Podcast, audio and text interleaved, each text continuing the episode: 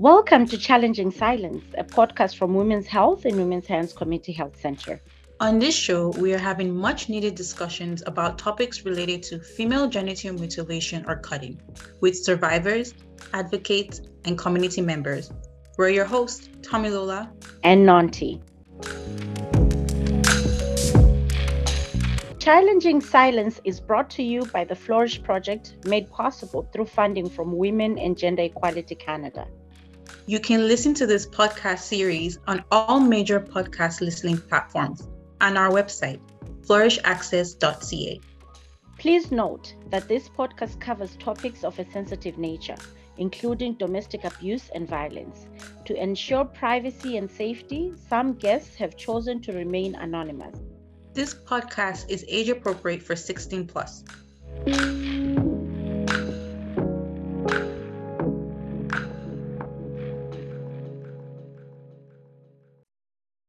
Is home to over 8 million immigrants, and hundreds of thousands of which come from countries where female genital mutilation is a documented practice. Although there are laws in Canada set in place to prosecute individuals who perform or aid in the performance of FGMC, within immigrant communities, there are many Canadian born girls at risk of undergoing the practice, whether that is secretly here in Canada or when their parents take them abroad. Dr. Bilkis Vissandjée joins me today as a co host for our episode about protecting and safeguarding girls at risk. Welcome, Dr. Vissandjée, and please introduce our guests for today. Bonjour, Tomilola. Thank you for uh, having me. Thank you for inviting us.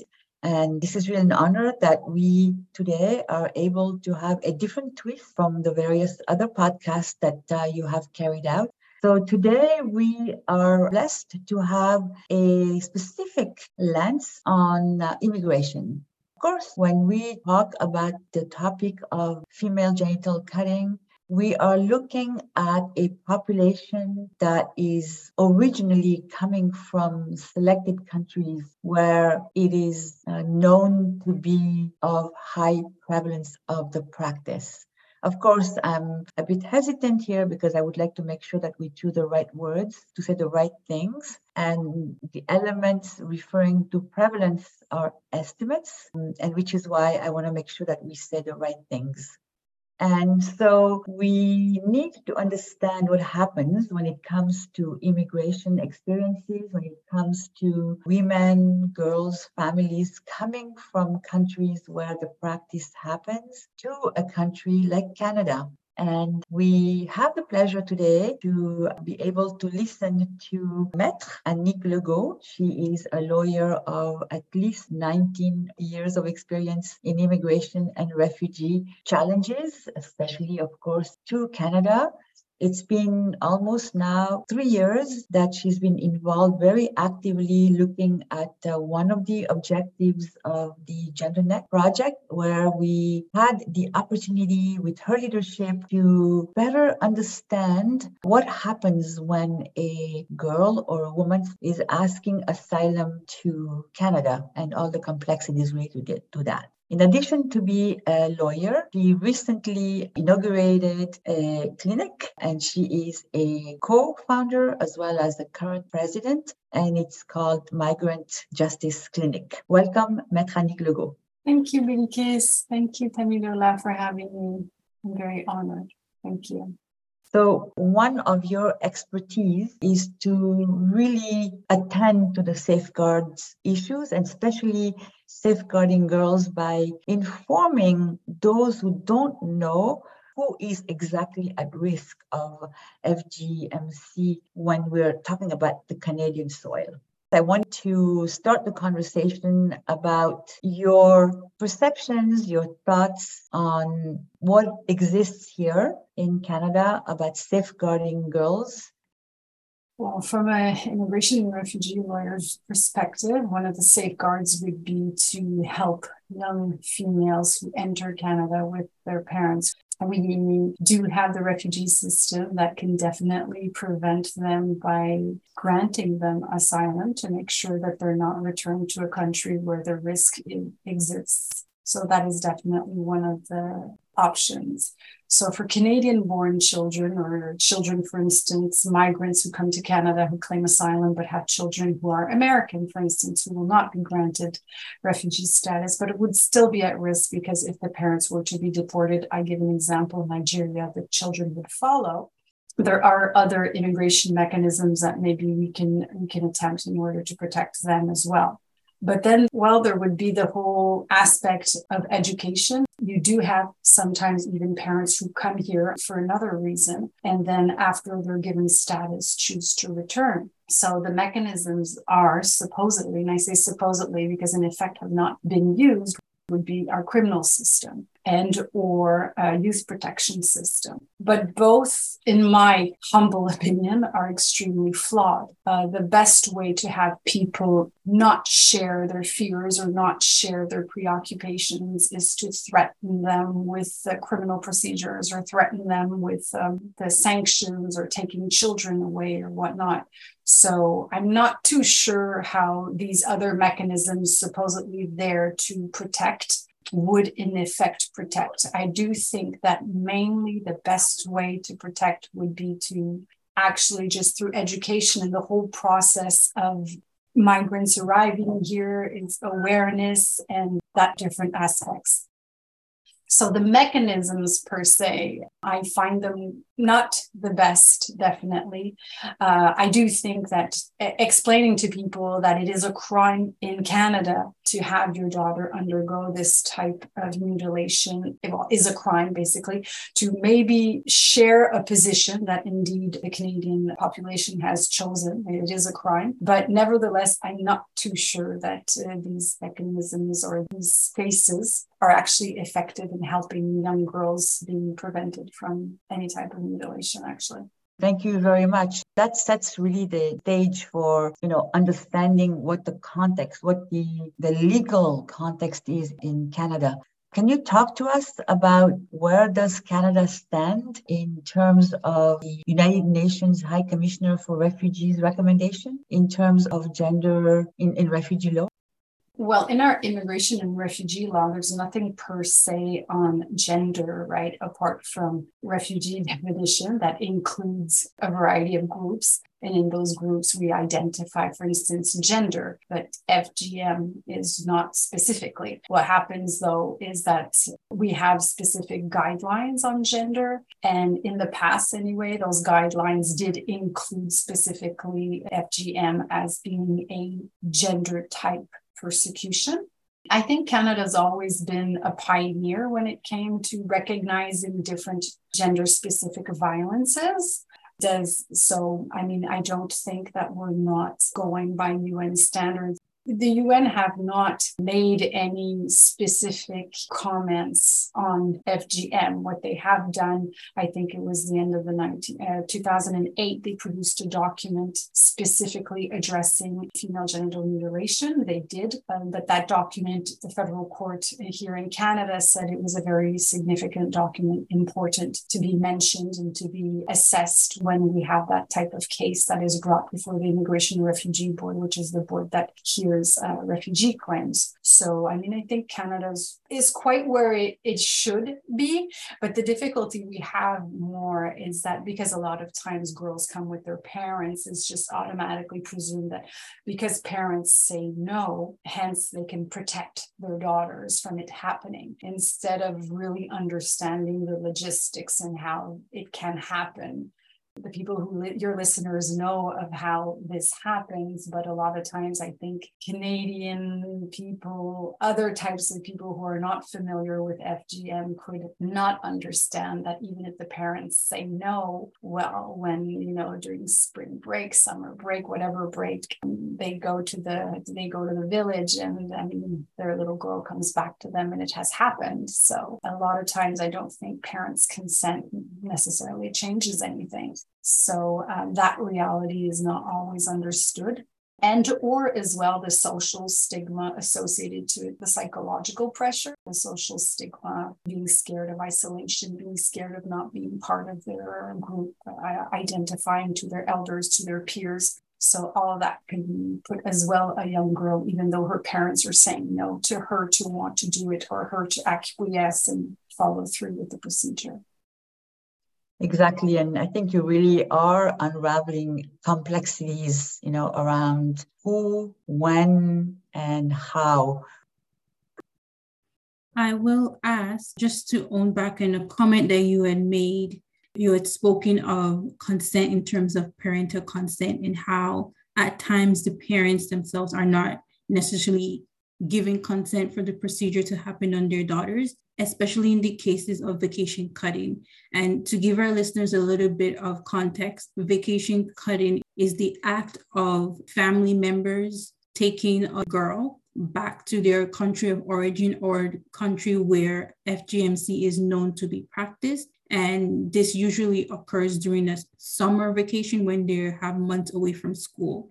We know that in Canada, the law since May 1997, FGMC has been an illegal practice, and that includes whether it is performed here in on Canadian soil or whether a parent or adult takes a young girl outside of the country. Why do you think even though with the laws in canada there's still girls who are at risk of vacation cutting? And how is the laws not completely protecting them? Because we do have this law but we can see that it's not a 100% safeguard for girls mm-hmm. well actually i'm not even sure if it has any effect at all right because to my knowledge, I did not check in the last couple of days, but there were no convictions under Section 268 of the Criminal Code. So, um, and we do know without knowing how many, but we do know that vacation cutting, as you call it, happens. So clearly, you have a law and no one's ever been uh, convicted of it. So that says a lot. I would presume that anybody, after being told that it's a crime here, but knows about that, that in itself does, why would that change? I mean, what kind of incentive is it? And then you can say, though, how about youth protection? Because that would be the biggest open door, right? Because youth protection do have girls who come to them and who are in this situation, or do have girls who are at risk of traveling in the summer and how things happen. But because of all the intricacies that I mentioned earlier. I'm not so sure anybody's keen on just Uh, coming out before and just trying to accuse a parent without knowing because you do have to understand that the only way you can accuse someone is if actually the little girl was cut right so you're not able to accuse under the criminal code for the parent who's thinking of sending the child abroad and how would you be able to prove that that's what's going to happen. I mean, it does make sense for a lot of people who are here and have family abroad to go in the summer. And that's actually, when you think about it, it's, it's a great experience and it's a great uh, family gathering moment. So I really don't see how this law helps at all, but rather creates fear. The idea, though, to say that Canada is against FGM. That I think is is okay. It's a, it's a, it's a position. I agree with that position. I'm just not sure criminalizing, for instance, a parent after traveling. How does that help the little girl who's undergone the procedure? How does that protect her after they've come back, right? And then what? That means that we have to look at her genitals. We have to have her do a medical examination and we have to destroy a family for something that in their environment was sacred. I don't see how that works. So I do believe that it doesn't have a great impact. And if it's still happening today, is because I do not think that the the, the that we're still able to, on a more global way, able to really share our message. We have to find the proper words to be able to to share our message. I definitely agree with you on that in the fact that having laws in place is not really protecting and safeguarding girls at risk of vacation cutting.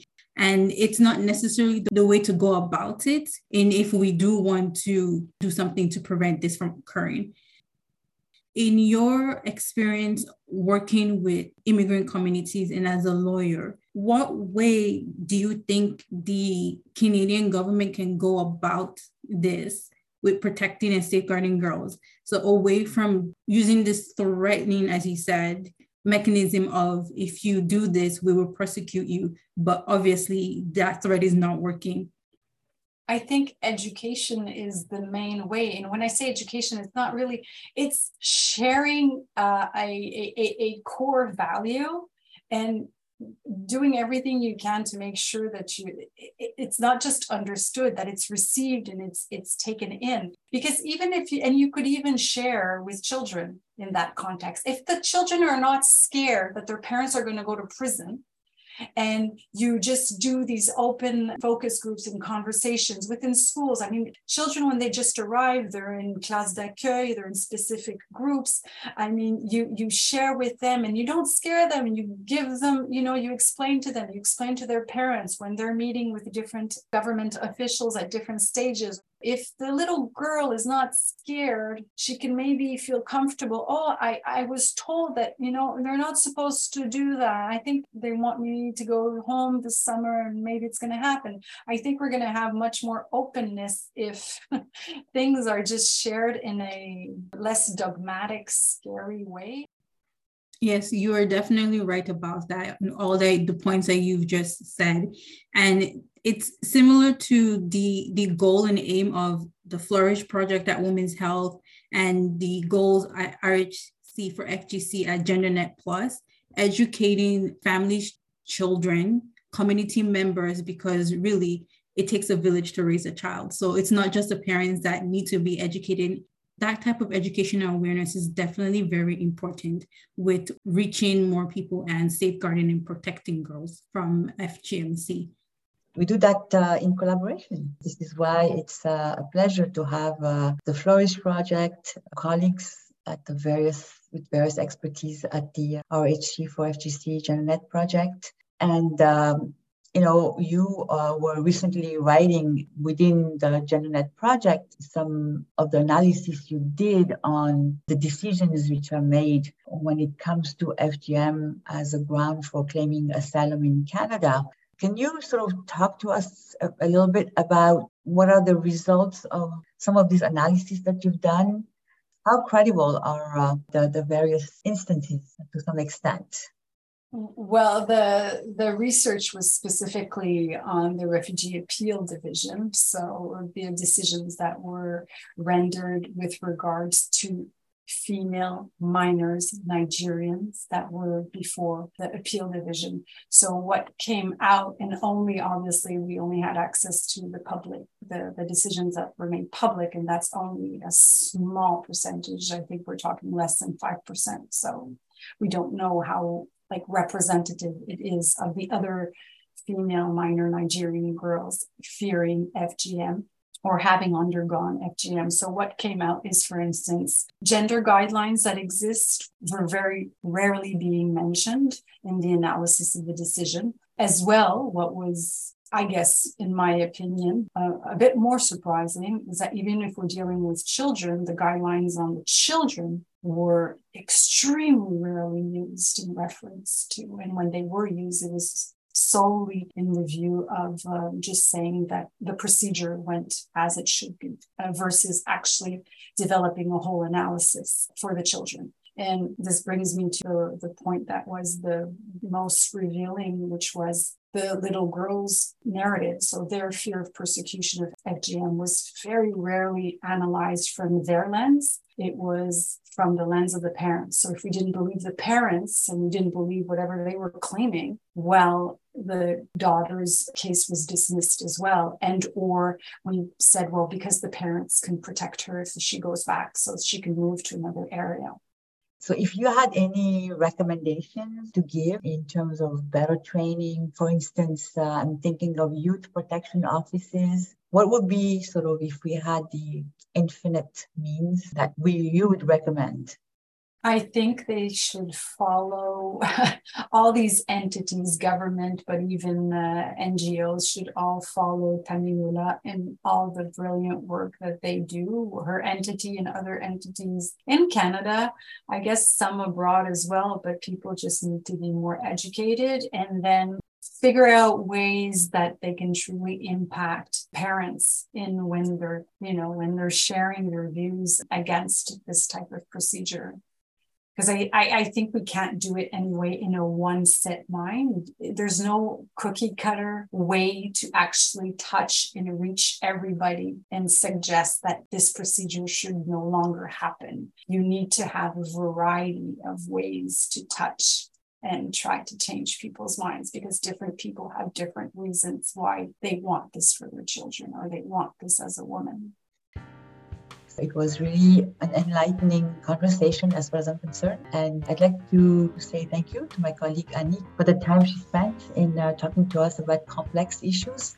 We hardly touched upon some of the issues, and there is so much more to say. And I'm sure that we'll have other opportunities via the Flourish Project and at the uh, partnership that's building with Women's Health in Women's Hands. So thank you very much again Tamilola for uh, inviting us, and thank you, Annick. Thank you, Bilkis and Annick, for joining us for today's episode. We had a good discussion about safeguarding girls at risk of FGMC and the laws in Canada to protect them.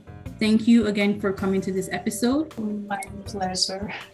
Join us next week as we talk about anti FGMC advocacy and survivor empowerment with one of the Flourish Advisory Committee members.